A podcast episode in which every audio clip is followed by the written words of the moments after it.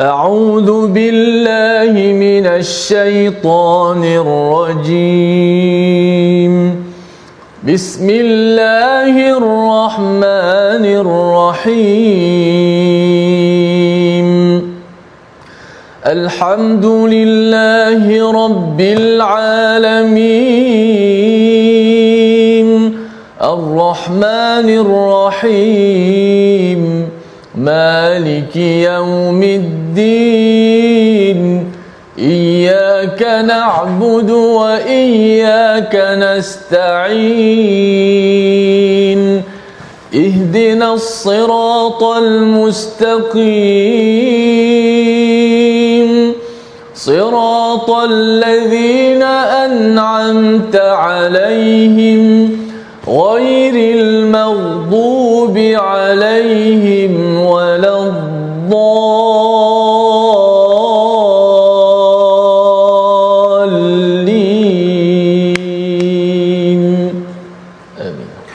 Assalamualaikum warahmatullahi wabarakatuh. Alhamdulillah wassalatu wassalamu ala Rasulillah wa ala alihi wa man wala. Syada la ilaha illallah, syada Muhammadan abduhu wa rasuluhu. Allahumma salli ala sayidina Muhammad wa ala alihi wa sahbihi ajma'in. Amma ba'du. Apa khabar tuan-tuan dan puan yang dirahmati Allah sekalian?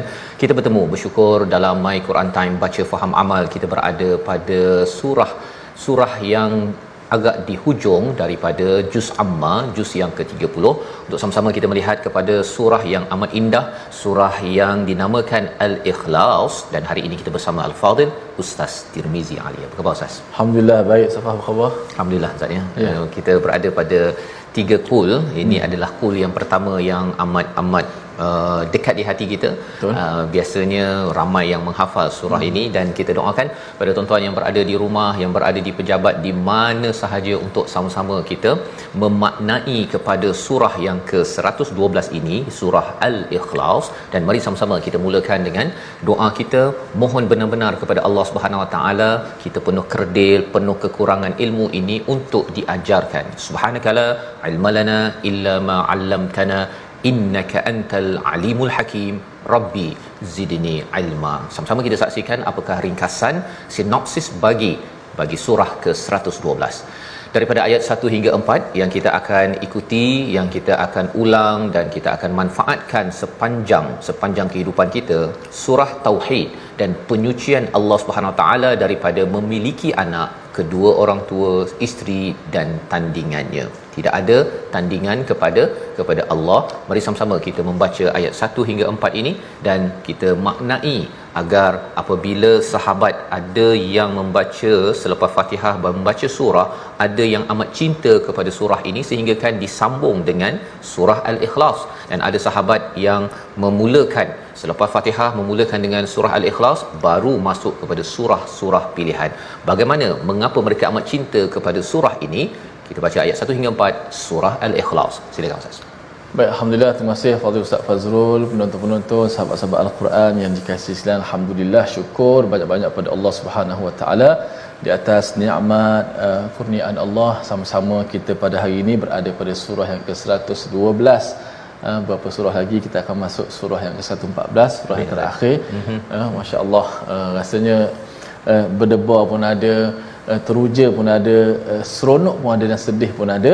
Macam-macam rasa yang bercampur ini kerana sudah pasti uh, kita rasa satu nikmat yang sangat besar. Namun marilah sama-sama kita bersyukur untuk uh, tidak berhenti setakat ini.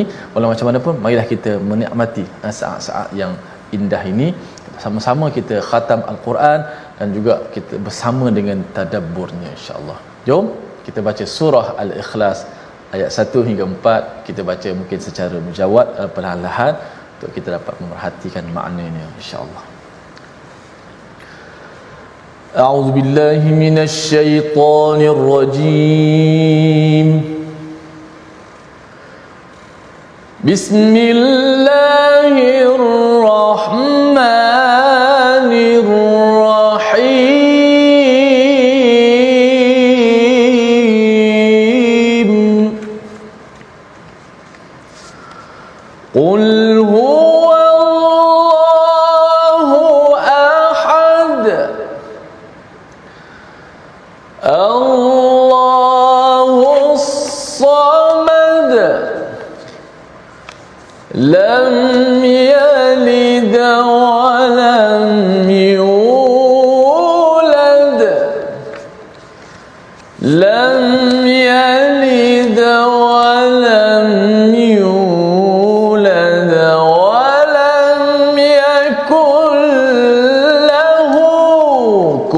kufuwan ahad Sadaqallahul Azim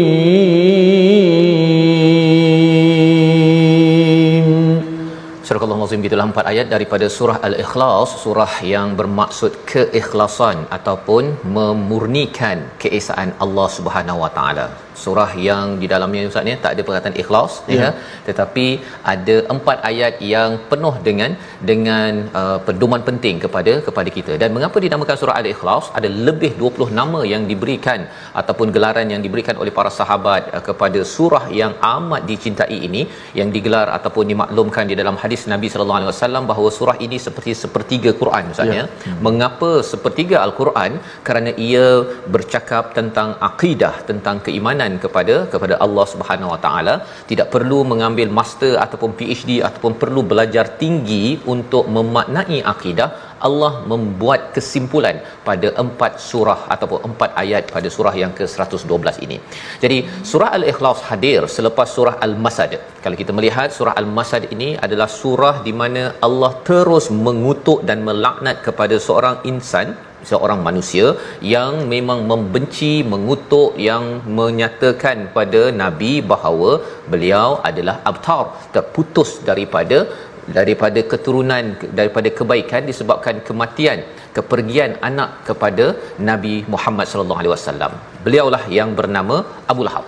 Ya, Abu Lahab mendengar pada surah Al-Masad ini Ustaz ya, sepatutnya kalaulah dia nak membuktikan bahawa Islam itu tak betul, boleh sahaja dia kata, "Oh, saya nak masuk Islam." Nah, masuk aja 2 3 hari, kemudian kalau dia nak keluar balik. Tetapi disebabkan ini adalah datang daripada Allah Subhanahu Wa Taala dan ia adalah mukjizat ketika orang itu masih mendengar kepada surah al-masad ini beliau tidak mampu keluar daripada daripada jahiliahnya daripada kekufurannya kerana beliau merosakkan segala peluang yang ada yang diberikan Allah melalui Nabi Muhammad sallallahu alaihi wasallam tidak diindah malah diherdik di dimaki dan dia dirosakkan. Baik. Surah Al-Masad ini memfokuskan kepada apa? Memfokuskan kepada cabaran, cabaran kutukan kepada kepada Nabi Muhammad. Maka Allah terus membalas. Allah tidak memulakan dengan kul tabbat yada abi lahabin wa tab. Tidak diajarkan pada Nabi untuk mengutuk pada Abu Lahab, terus direct langsung daripada Allah Subhanahu Wa Taala. Ketika ada cabaran dalam kehidupan, ketika ada cabaran dalam dakwah, surah al-ikhlas muncul ustaz ya. Hmm. muncul disebabkan apa? Jangan terkesan dengan konflik. Ha itu antara pelajaran yang kita boleh ambil bila kita melihat tanasub kaitan di antara surah al-masad dan surah al-ikhlas. Ada orang yang kutuk ada orang yang berkonflik bergaduh dan berbeza pendapat tetapi jangan lupa bahawa Nabi Muhammad sallallahu alaihi wasallam dan kita ketika di pejabat di rumah ataupun di mana saja kita ada perbezaan pendapat konflik dan sebagainya jangan lupa kepada perjuangan legasi Nabi Muhammad yang meneruskan legasi Nabi Ibrahim iaitu perjuangan akidah yang murni membawa kepada perkataan al-ikhlas nama bagi surah yang ke-112 ini. Jadi itu adalah panduan ataupun uh, kaitan di antara surah Al-Masad dan juga surah Al-Ikhlas. Dan kalau kita melihat pada surah Al-Ikhlas ini Ustaz sebenarnya ya. adalah tafsir kepada surah Al-Fatihah iaitu alhamdulillahirabbil alamin. Ya. Alhamdulillah Allah itu diterangkan oleh surah Al-Ikhlas Rabbi itu alhamdulillahi rabbil alamin. Rabb itu diterangkan oleh surah Al-Falaq dan surah An-Nas.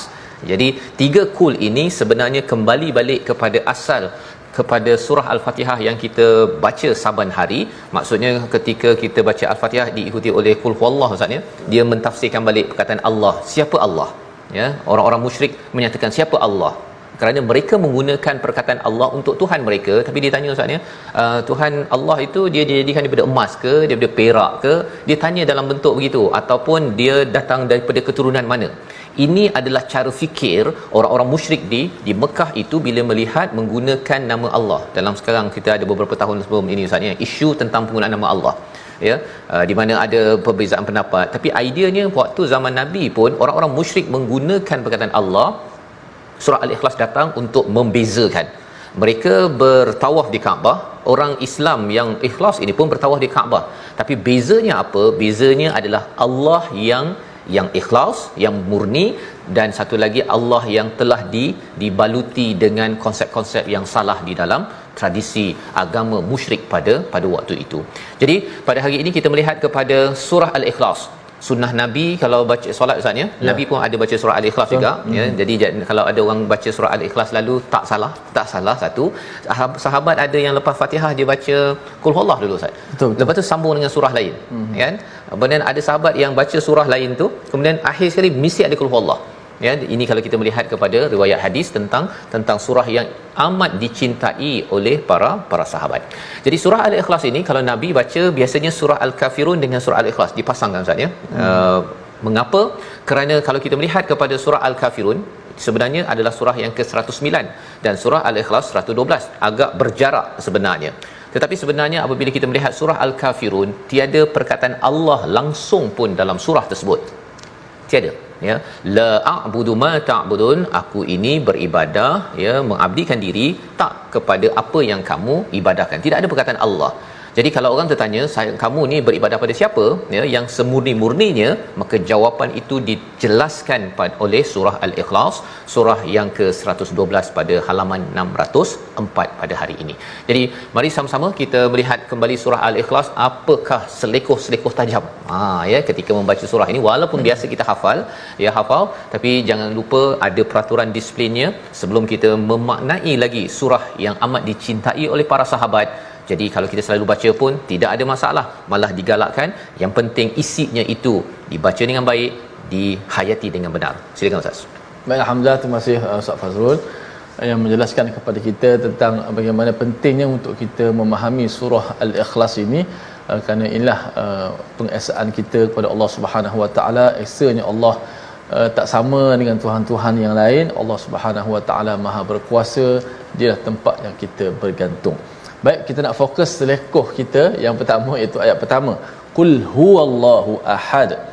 Ayat pertama sekali ialah uh, qul huwallahu ahad. Perkataan huruf huwa wa tu huruf kategori huruf yang terqi ataupun huruf yang muraqqaqah, huruf yang nipis. Huwa cuba sebut huwa huwa ha, nipis kan? Ha, cuma selepas perkataan huwa itu kena sambung dengan Allah ada sabdu di atas lam. Maka uh, kita baca qul huwallahu ahad. Qul huwallah. Jangan baca qul huwallah. Ha, huwallah huwa huwa. Ha, tak perasan. Kadang-kadang kita sebut huwa. Kenapa? Sebab lam pada lafaz Allah tu ditebalkan jadi waw tu turut tebal. Qul huwallah huwallah. Bukan huwallah huwa huwallahu. Kalau saya buat gerak perlahan sikit. Huwallahu. Huwallahu. Jangan huwallah wa jangan wa wa. Wa itu disebut dalam keadaan nipis. Bukan wa wa. Walaupun selepas tu disabdukan dalam lam yang lam tu kena baca tebal. Wa tu tetap nipis. Qul huwallahu. Kemudian perkataan ahad Qul huwallahu ahad. Jelaskan hamzah pada ahad. Jelaskan hamzah pada ahad. Ha?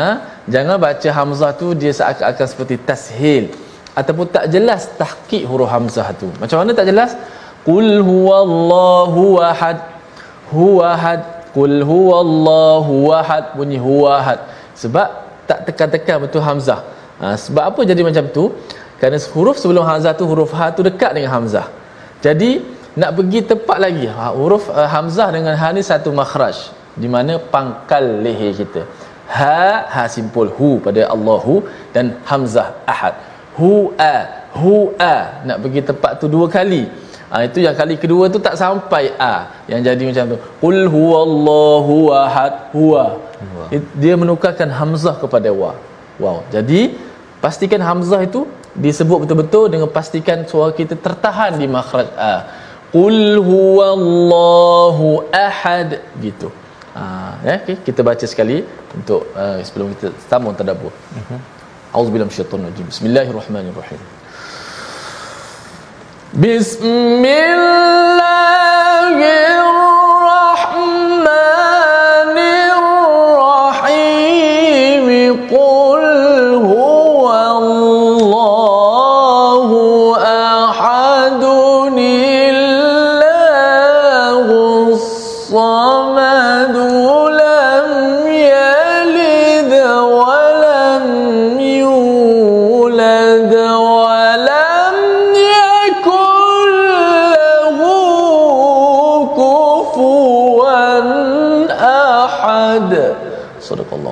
Surah Al-Nazim itulah empat ayat yang dinamakan surah Al-Ikhlas ataupun nama lainnya adalah surah Al-Muqashqish Ustaz ya? Oh, Al-Muqashqish. Dan ini mengapa Nabi membaca surah Al-Kafirun dan juga surah Al-Ikhlas ini digelar sebagai Al-Muqashqish ini iaitu yang me, me, menyembunyikan ataupun membersihkan daripada kesyirikan kepada Allah Subhanahu Wa Taala. Inilah sebuah surah. Makin kita membaca surah Al-Kafirun bahawa saya beribadah kepada Tuhan dan tidak seperti mana Tuhan yang di yang, yang disembah oleh oleh orang-orang musyrik ya konsep ibadah iaitu bukan sekadar dalam waktu solat waktu kita baca Quran tetapi sepanjang hidup kita kita ni hamba ya hamba kepada Allah abd kepada Allah yang kita menerima apa sahaja yang ditentukan oleh Allah dan kita tahu bahawa perlu dibuat dengan ikhlas dan caranya sebagaimana dalam surah al-ikhlas itu bersihkan bersihkan. Nama lain bagi surah ini adalah At-Tafrid iaitu surah yang menyatakan tentang keunikan ya keunikan siapa iaitu keunikan Ahad pada Allah Subhanahu Wa Taala. Ada beza di antara Ahad dan juga Wahid. Kalau wahid ini ustaz ya maksudnya hmm. kalau wahid mesti ada wahid isnin salasa ada yang 2 3 4. Hmm. Tapi kalau menggunakan laisa wahid tidak ada seorang pun di masjid maksudnya maksudnya ialah adalah 2 3 4 5.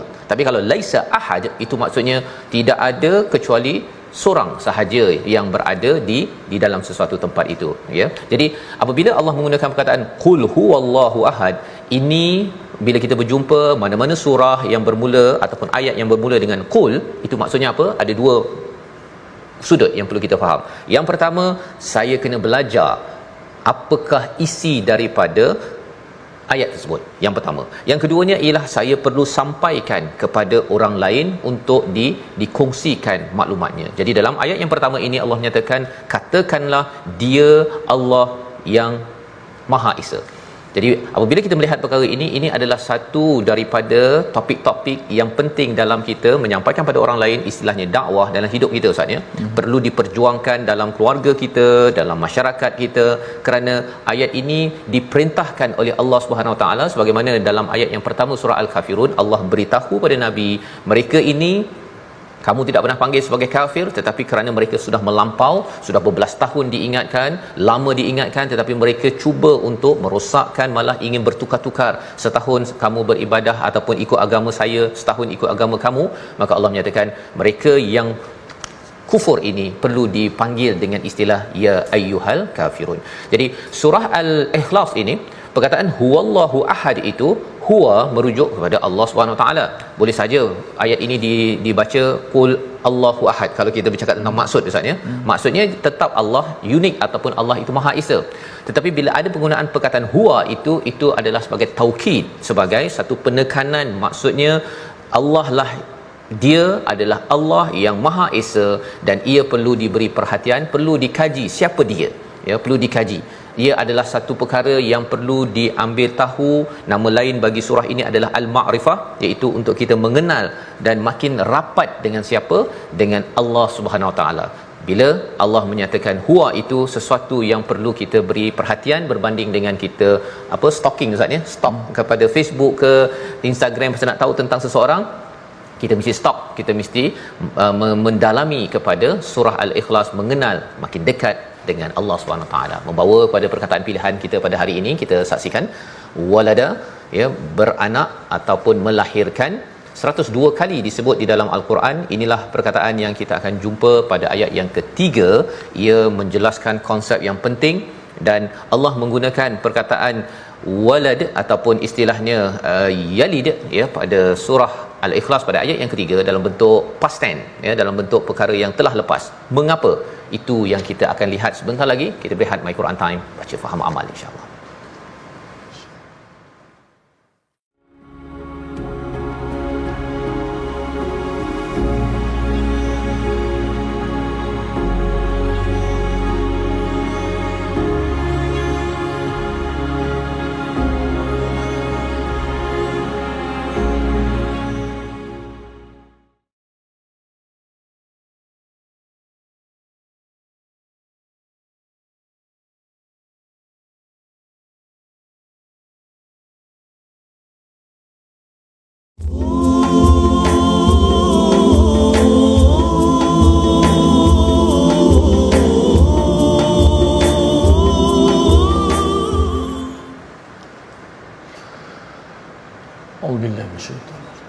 بسم الله الرحمن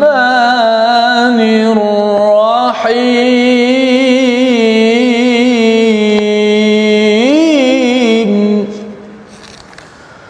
قل هو الله أحد الله الصمد لم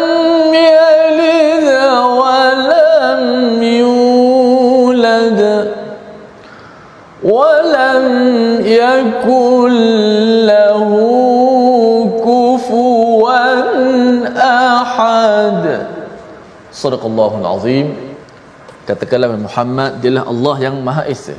Allah tempat meminta segala sesuatu Dan Allah yang tidak mempunyai anak Dan tidak pula diperanakkan.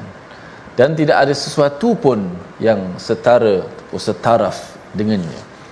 Sadaqallahul Azim. Begitulah ayat surah Al-Ikhlas. Namanya Al-Ikhlas tidak ber, tetapi tidak ada perkataan Al-Ikhlas dalamnya.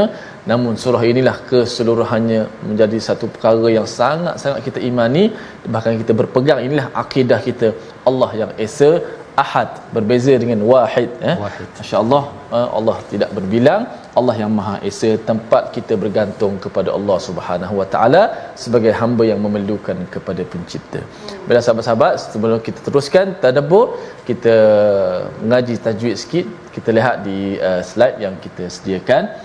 Pada perkataan ataupun seluruh keseluruhan surah al-ikhlas ini sempurnakan hukum qalqalah dalam surah ini yang mana di hujung ini uh, semuanya berakhir dengan huruf dal. Ayat pertama akhir perkataan tu huruf dal yang berbaris tanwin di depan. Ayat kedua huruf dal yang berbaris di depan juga. Uh, ayat ketiga huruf dal yang memang mati uh, yang asalnya mati.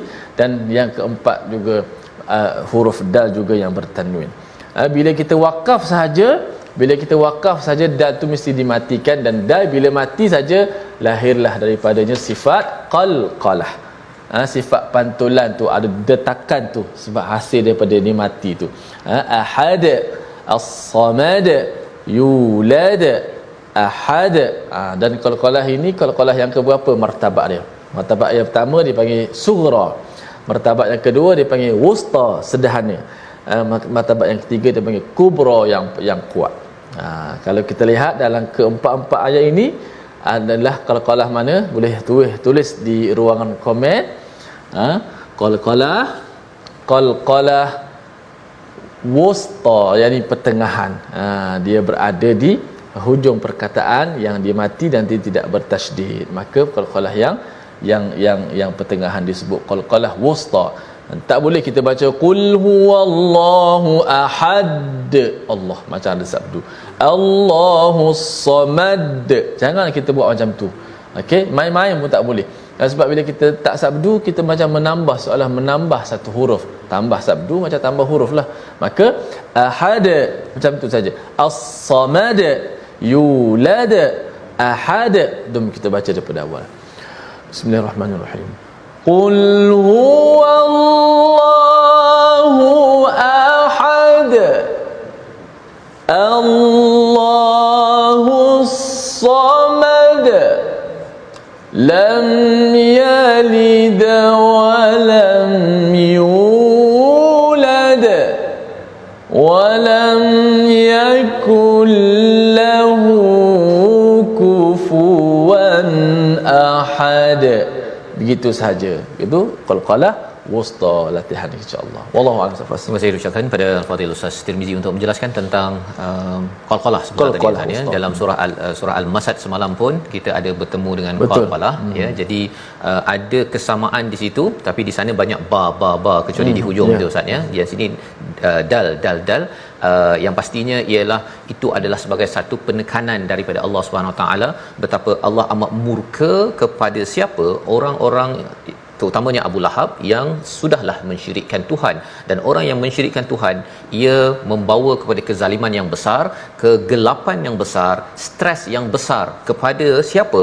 Bukan sekadar pada dirinya tetapi membawa kepada masyarakat. Itu yang diwartakan ataupun yang dinyatakan oleh surah al-masad yang kita sudah pun lihat se- semalam. Jadi pada hari ini kita melihat pada qul huwallahu ahad katakanlah dia Allah yang Esa, yang Maha Esa, ini adalah keimanan yang penting.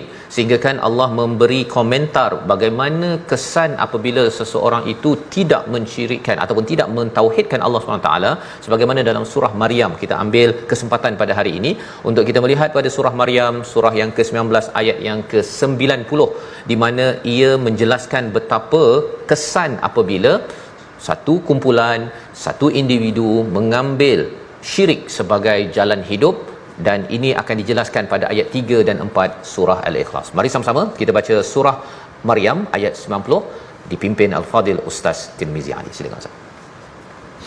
Baik, Alhamdulillah sahabat-sahabat, kita berpindah kepada surah Maryam. Baca ayat yang ke-90. Takadus samawat. InsyaAllah. A'udzubillahi minasyaitanir rajim. تكاد السماوات يتفطرن منه وتنشق الأرض. تكاد السماوات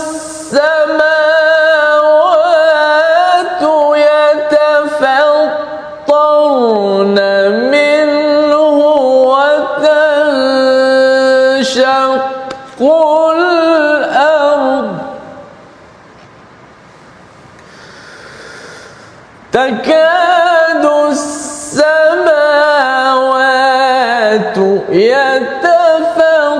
يتفطرن منه وتنشق الأرض وتخر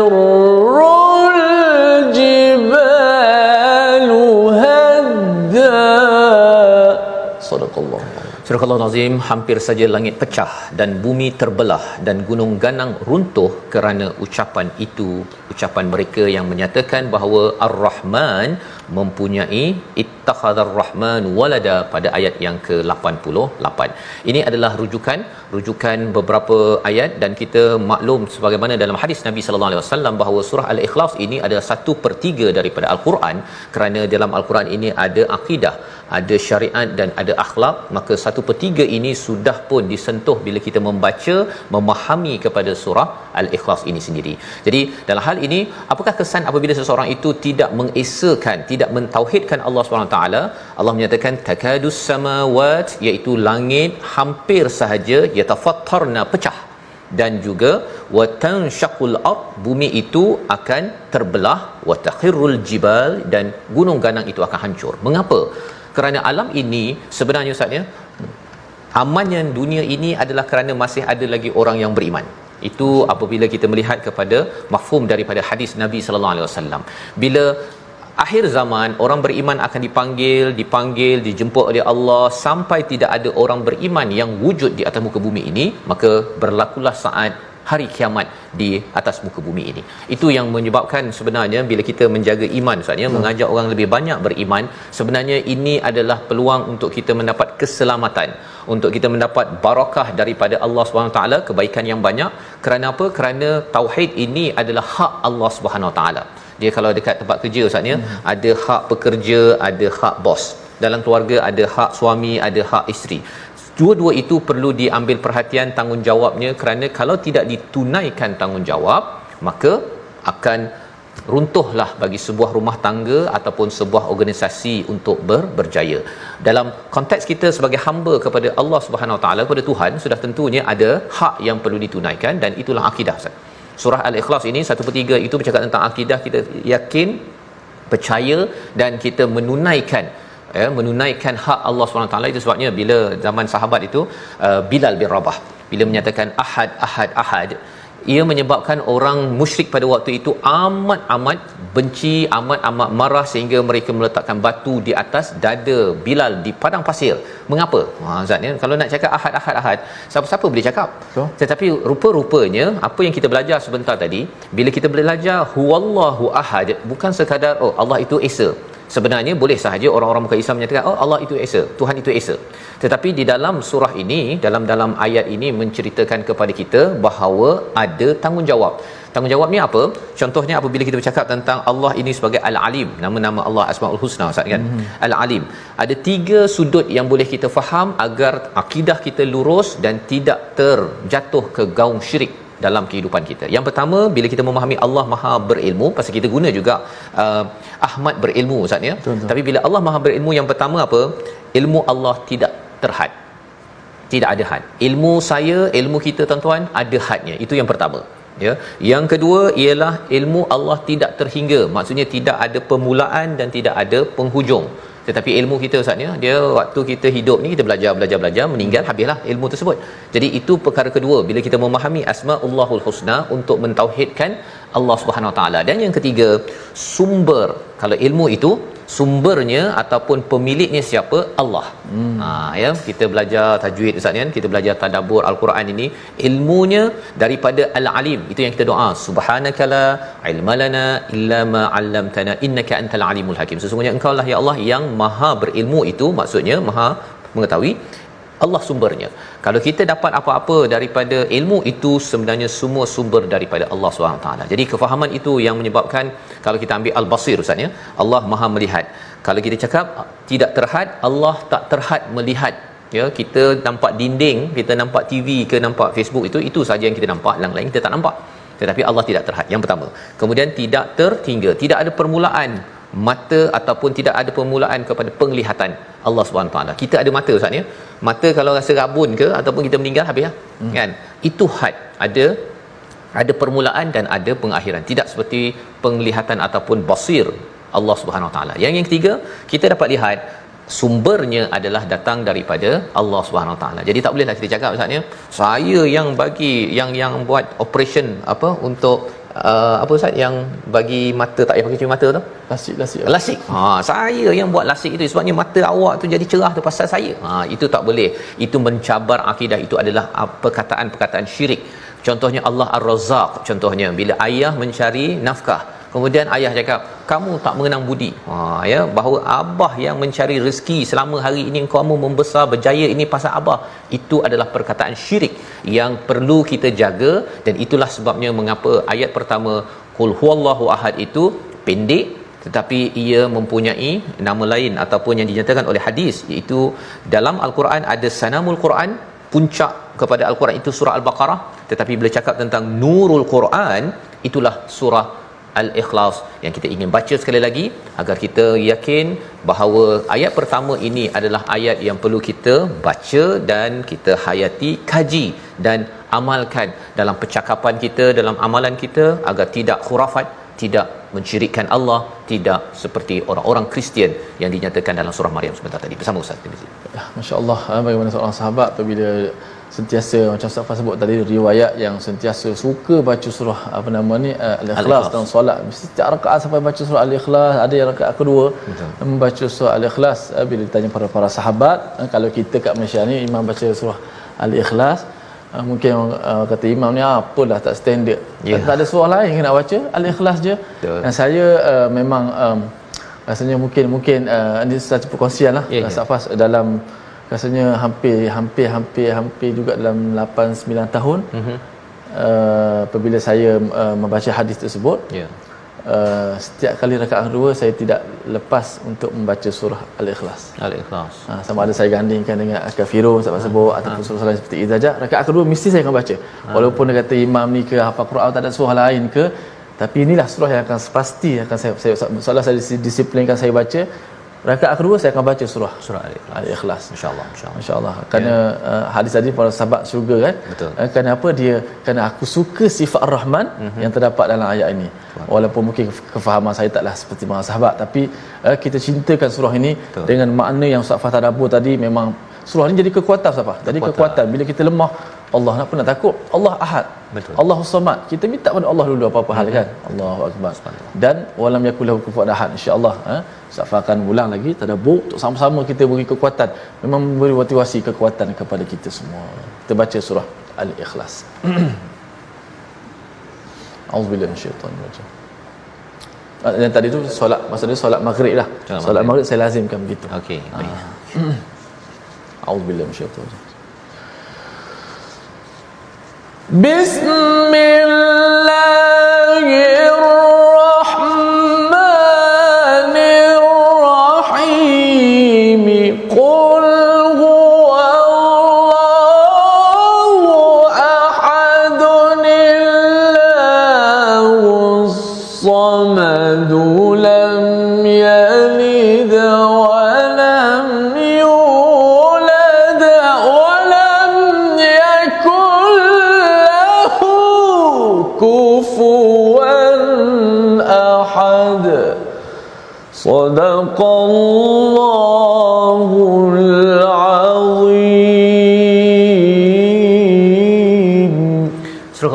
itulah empat ayat daripada surah Al-Ikhlas. Surah yang dicintai oleh para sahabat kerana ia adalah satu per tiga daripada Al-Quran yang perlu kita maknai dan kita sudah pun melihat betapa ayat pertama itu memberi gagasan kepada kita untuk mentauhidkan Allah dan tauhid itulah yang menyebabkan kita jauh daripada daripada zulmun azim daripada kezaliman yang besar.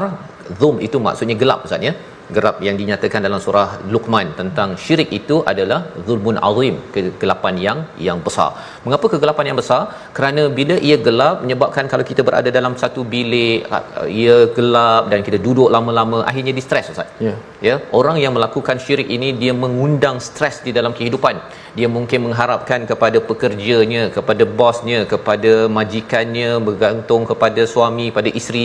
Tetapi kalau dia bergantung sangat sehingga kan dia kecewa dengan apa yang diharapkan itu tidak dipenuhi maka itu boleh menyebabkan dia mensyirikkan secara secara jelas atau tidak jelas dan akhirnya dia stres dalam ke kehidupan. Berbanding kalau bergantung pada Allah bahawa Allah engkau ahad engkau adalah yang menjadi sumber. Seperti mana dalam ayat yang kedua? Allahus samad apa maksud Allah? As-Samad iaitu Allah ini adalah tempat bergantung meminta segala sesuatu Ustaz. Ya. Jadi apabila kita bercakap tentang As-Samad ni sekali je dalam Quran. Tak ada lagi di tempat lain perkataan As-Samad ini. Maksudnya ialah dia tempat bersandar tempat bergantung. Ada masalah saja. Maka bila dibacakan Ustaz Tir baca tadi mm-hmm. maghrib tadi Ustaz mm-hmm. kan baca surah ini kita rasa lemah macam mana pun kita ta- tahu ada yang maha berkuasa. Allah. Kita stres macam mana pun saya tahu bahawa perkara ini tidak akan kekal Allah boleh selesaikan. Selagi saya bergantung kepada Allahus Samad. Berbanding dengan Abu Lahab lah ya surah sebelum tu berkaitan dengan Abu Lahab. Abu Lahab dia rasakan bahawa dia ini uh, ma'aghna anhu maluhu wa ma kasaba itu kerana dia merasakan apa yang dia usahakan hartanya itu itulah yang menyebabkan dia rasa saya tak perlukan sesiapa. Saya boleh buat apa sahaja yang saya inginkan. Saya ada masalah saya boleh guna harta saya segala penyelesaian masalahnya itu bergantung kepada mal yang dia usahakan, harta yang dia usahakan. Tetapi kita tahu bahawa uh, kalau kita bercakap tentang harta Ustaz ya, mm-hmm. dia makin banyak makin kena jaga. Ya. Tetapi bergantung pada Allah, makin banyak kita bergantung, tauhid kita makin tinggi pada Allah, Allah jaga kita. Allah. Kan? Kita ada sahaja ketika rasa stres itu kita berzikir, kita ya Allah tolonglah aku ya Allah. Kita ada tempat bergantung. Allah. Dan bercakap tentang tempat bergantung ini, ia memberi kesan harapan. Dia macam cerita orang uh, banjir Ustaz ya, banjir. Kemudian bila ada bomber call, ya telefon, dia kata kami 5 minit lagi akan sampai. Ha, jadi kita ada harapan walaupun air tengah naik. Tapi kalau cuba bayangkan tuan-tuan kalau katakan uh, bomber dah nak, nak nak sampai Ustaz ya, dia call, kita tak nampak lagi ni. Kami sikit lagi nak sampai dalam masa ha telefon mati. Allah. Kan tak sempat charge. betul Pada waktu itu kita rasa ah berapa lama lagi? Hmm. 5 minit, 5 jam. Penantian itu ya harapan demi harapan itu dalam masa dalam perkara yang tidak pasti menyebabkan kita akan stres ketika air sedang naik dan pada waktu itu kita mungkin ada yang rasa daripada saya tunggu ni daripada air naik baik saya terjun saja dan akhirnya mungkin menghembuskan nafas terakhir. Itulah kepentingan Allah dalam dalam kehidupan kita di mana kita ada harapan. Apa sahaja yang berlaku rasa macam dunia dah gelap, rupa-rupanya ada Allahus Samad dan dengan itu mengapa pentingnya kita bergantung kepada Allah yang benar ahad bukan Allah yang disyirikkan ustaz. Hmm. Ha, itu yang dinyatakan pada ayat yang ketiga lam yalid walam yulad tidak beranak dan juga tidak diperanakkan. Apa maksud di sebalik ayat ini? Satu adalah ayat yang ketiga ini dalam bentuk uh, past tense ustaz ya, benda yang telah berlaku madhi. Ya. Maksudnya kalau perkara akan datang dia akan guna perkataan lan hmm. ya lam nun tetapi di sini lam sesuatu yang telah berlaku. Uh, mengapa Allah menggunakan perkataan ini? Rupa-rupanya orang yang membawa idea uh, tentang beranak dan Tuhan ini beranak dan peranakkan ini telah berlaku lama dah. Hmm. Berlaku lama dan tidak ada agama lain yang akan buat agama baru untuk cakap oh bahawa saya ini agama yang percaya Tuhan ini beranak dan diperanakkan. Tak ada kerana agama itu sudah berlaku pada masa lepas namanya adalah Kristian Ustaz. Cuma dia mungkinlah jadi apa Protestan, uh, apa Catholic, Seven Day Adventist macam-macam nama tapi ia daripada sumber yang telah berlaku beberapa ribu tahun yang lepas. Jadi ini ayat yang ketiga. Mengapa tidak disesuai uh, untuk kita menyatakan Allah begitu? Kerana bila cakap beranak diperanakkan ni Ustaz, dia mesti kalau manusia beranaknya manusia. Hmm. Kan? Kalau kambing beranaknya kambing. Jadi kalau Tuhan, siapa yang beranakkannya pula? kan? Jadi tidak mungkin sifatnya diperanakkan kalau uh, manusia ataupun Tuhan melahirkan Isa. Isa tu manusia, kan?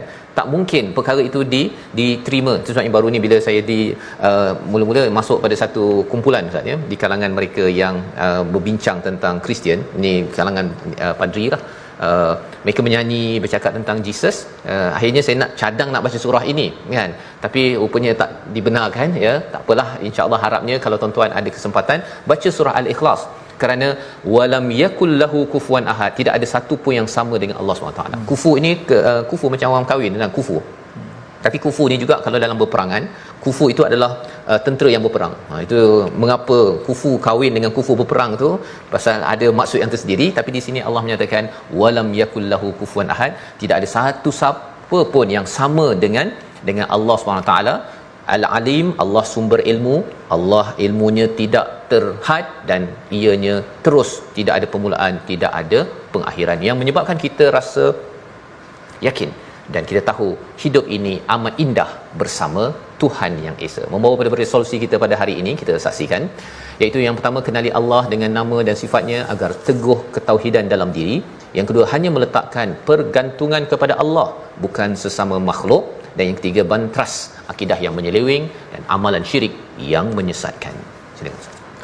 Bismillah. Alhamdulillah wassalatu wassalamu ala Rasulillah. Allahumma inna nas'aluka bi annaka antallahul ahadus samad alladzi lam yalid wa lam yulad wa lam yakul lahu kufuwan ahad. Ya Allah Tuhan kami Engkau lah Tuhan yang Maha Esa ya Allah. Ya Allah Engkau lah Tuhan tempat kami bergantung ya Allah, tempat kami meminta pertolongan ya Allah. Engkau lah Tuhan yang tidak beranak dan tidak diperanakkan ya Allah. Engkau lah Tuhan yang tidak ada sesuatu pun yang setara denganmu ya Allah. Ya Allah kami lah yang maha lemah. Ya Allah kami insan yang lemah Ya Allah Engkau lah yang maha kuat Yang maha kaya Ya Allah. Bantulah kami Ya Allah Dalam memperjuangkan agamamu Ya Allah. Bantulah perjuangan kami Ya Allah. Bila kekuatan kepada kami Ya Allah Kuatkanlah akidah kami Ya Allah. Sempurnakanlah iman kami Ya Allah. Jauhkanlah kami daripada perkara-perkara yang syirik dan kekufuran Ya Allah. Ampunkanlah segala dosa-dosa kami Ya Allah Ya Allah, maafkanlah kami Ya Allah di atas kesalahan dan tingkah laku kami Ya Allah, keluarkanlah kami daripada kegelapan yang kami tidak nampak Ya Allah. Amin ya rabbal alamin. Walhamdulillah ya rabbil alamin. Amin ya rabbal alamin. Moga-moga Allah mengabulkan doa kita ingin membina diri keluarga masyarakat yang benar-benar ikhlas bertauhid kepada Allah kerana itu adalah sumber untuk kita menyelesaikan banyak isu termasuklah penyakit mental yang makin meningkat dalam masyarakat. Ini yang kita ingin gerakkan dalam tabung gerakan Al-Quran peluang platform tuan-tuan menyumbang dan bekerjasama menghubungi nombor yang tertera untuk kita melaksanakan program-program apa saja masalah dalam kehidupan ini untuk kembali kepada Quran daripada ilahi. Kita bertemu lagi pada dua surah yang terakhir dalam Quran Time, My Quran Time baca faham amal insya-Allah.